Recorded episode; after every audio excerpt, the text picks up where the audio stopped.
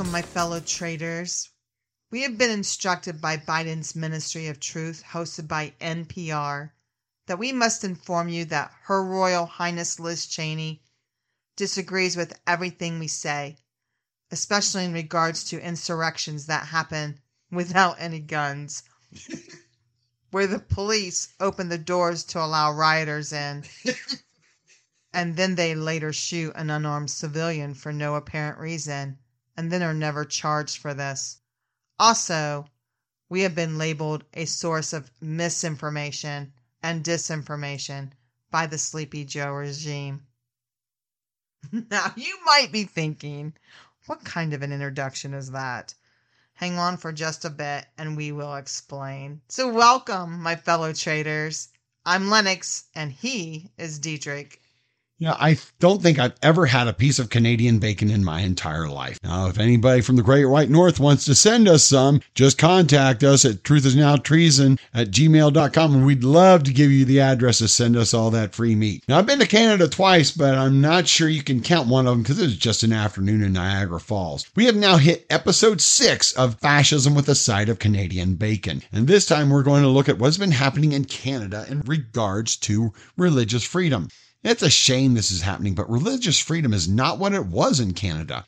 Why is it so important to have religious freedom? Because when you do not have this freedom, it comes down to somebody is trying to control the way that you think. And there's nothing more innate to destroying freedom than trying to control how people think. This is why the tyrant wants to control religion. This is why Justin Trudeau shut down the churches under the guise of protection from COVID. If people lose their ability to rely on God, they often turn to the government. And that is exactly what Justin Trudeau wants. He wants you to see him as the Messiah. Now, there are many examples of this happening right now in Canada, and we may hit on more of them later. But today we want to talk about Artur Pawlowski.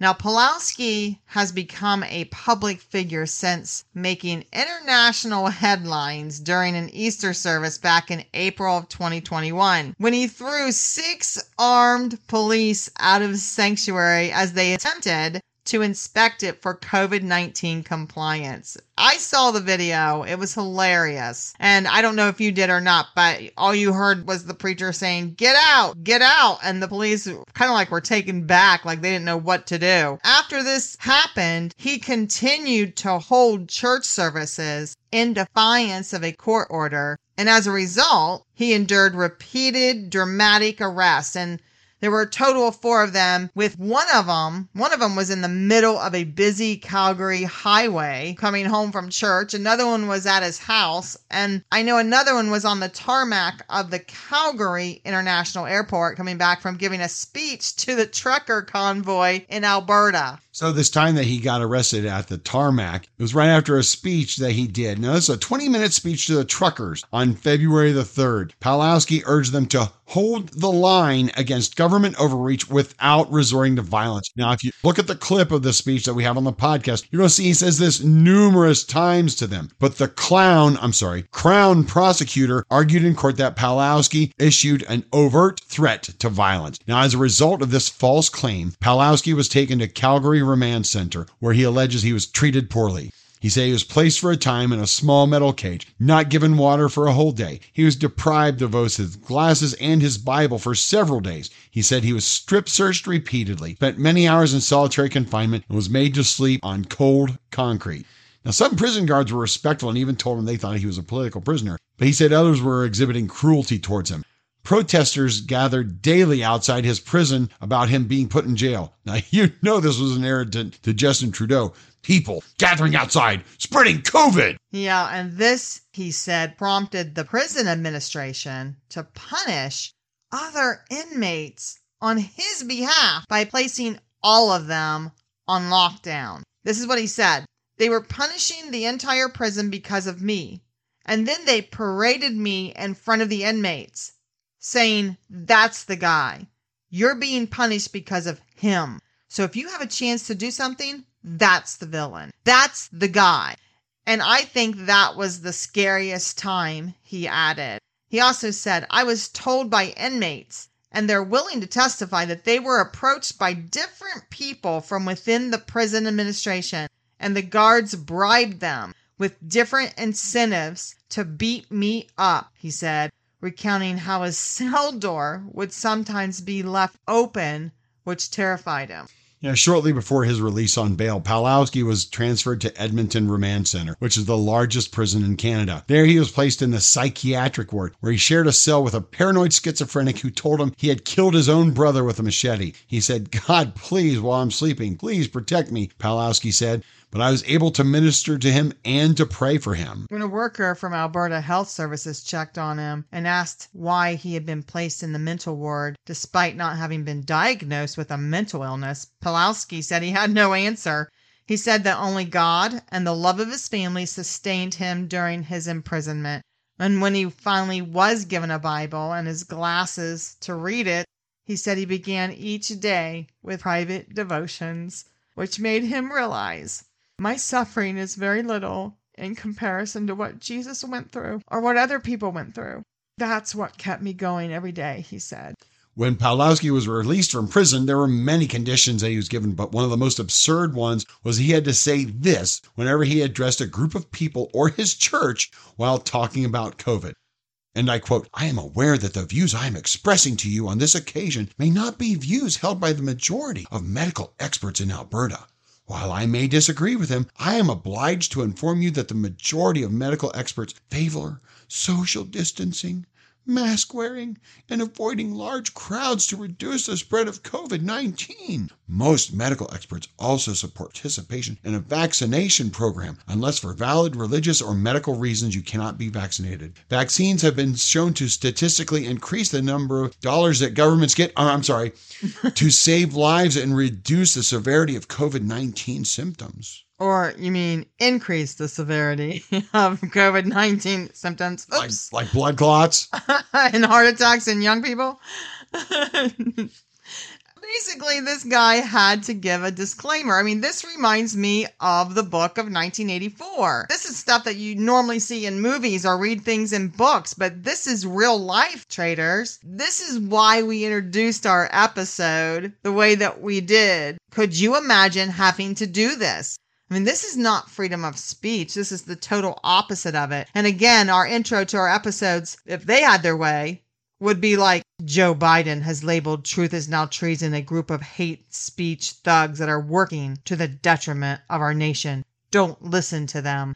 Or can you imagine if Jesus was required to do that at the beginning of his teachings and preachings? The Pharisees and the other religious leaders have decided that I am not the way, the truth, or the life, and if I say this, it is a false claim. The only way to the Father is through being ultra religious like the Pharisees. I mean, you can see how absurd this is. But this is the life that Trudeau and the globalists want you and me to live. And if you must speak against them, then it will be on their terms. But going back to when Pawlowski was in prison, listen to something that did happen because this is incredible. When he was in Calgary Remand Center, he said the most common message he received from inmates he counseled was despair. I have no hope, he heard constantly from them. There's no hope in prison. They don't give you hope. That's why these boys are turning back to drugs, back to dealing, doing bad things, and talking about their crime because no one is tearing them away from their past lifestyle. So no wonder when they come out, they go back to the things they know. He says, I told them I don't want to hear about that. I don't want to talk about what you have done. You've done terrible things. We've all done terrible things. Now let's see what God wants to do. Pawlowski was driven to tears remembering his fellow inmates and how they asked him not to leave on the day of his release. Pawlowski said he found favor with his fellow inmates, though, many of whom sought him out for spiritual support after recognizing him as the pastor who keeps getting arrested. Now, isn't that hilarious? Here's a fascist wannabe Hitler with a last name Trudeau who sought to destroy Pawlowski by jailing him. And what happened? He got instant street cred. He became one of them. Isn't it funny how Justin Trudeau wanted to destroy Arthur? And as our amazing God will so often do, he'll take the evil plans of men, he'll twist them around and work them to good for him. The inmates looked up to him. He was one of their own. I can hear them yelling at him now. Hey man, what is this? Number four for you? You've been in here more times than I have. His unit, which consisted of approximately 20 other men, began to assemble for Bible study with him. Several, he says, later on became Christians. Alberta's correctional facilities have faced allegations of abuse before, according to the Edmonton Journal. We need to have a reformation in our penitentiary system because the justice system is not just, Pawlowski told Fox News. It has gotten so bad in Canada that in March a resolution was introduced in the Ohio State Legislature urging the United States or the U.S. Commission on International Religious Freedom to add Canada to its special watch list because of how pastors have been treated in the country. This is how bad it is now in Canada. And I'm not trying to rip on Canadian people. We love Canada. Dietrich loves Rush. I think they're not that good, but okay. they're okay. but Dietrich loves them. We want the Great White North to be a land of resounding freedom. Unfortunately, it's not moving in that direction. And Justin Trudeau is not helping at all. He is the cheerleader behind the dismantling of freedom in Canada, and we hate to see this. But I just want to elaborate. This was a man that was committed to God and he suffered just like Christ suffered. And God doesn't promise that we are going to live a life without suffering, but he does promise us a way out. And I can't even imagine being in that cell and experiencing and seeing those prison guards and the the maybe the leaders of the prison trying to do harm to me just because I was a preacher and maybe I disobeyed his COVID compliance order. That to me would be kind of terrifying. But there's a verse here that I just want to share. It's taken from Isaiah 30, verse 18, and this is the New Living Translation. It says, The Lord longs to be gracious to you, and therefore he will rise up to show you compassion. For the Lord is a God of justice. Blessed are all who wait for him. This pastor waited for the Lord. He sought the Lord, and that's where he got his strength to be able to withstand the torment and the, the ridicule and the suffering that these guards tried to inflict on him. But it ended up being something that was positive, where he won favor with his inmates and he bonded with them and became friends with them. And several of them found what living is all about, and that's Jesus Christ. This is just an awesome story that we wanted to share with you because this is just incredible of this man who stood against evil and the victory that we see because he was faithful. Earlier in one of our other episodes on Canadian bacon, we talked about how so often when we're facing evil, we think that we're alone. We talked about how there's other people on this planet who are fighting just like we are. Pawlowski is just another beautiful example of that. But what is so cool about this is Pawlowski also realized I am not alone. He knew he had an awesome and almighty Savior God who loved him more than anything else on this planet. He knew that God longed to be gracious to him. He knew that God was going to rise up and show him compassion. He knew that his God is a God of justice. And he knew that if all he had to do was wait for him, and he would be blessed. I don't know what you're facing right now, traitors. I don't know what's happening in your life. I'm going to ask you to use Isaiah 30:18 as a reminder of what kind of a God it is that loves you. As a closing, I want us to listen to this from Arthur Pawlowski. I thought this was just so awesome. He said this So I think that God is exposing, God is judging, and God is shaking things up in Canada. And God is looking for people who will be brave enough to do the right thing. You know what? To say anything else would destroy what he has said. God is looking for people who will be brave enough to do the right thing.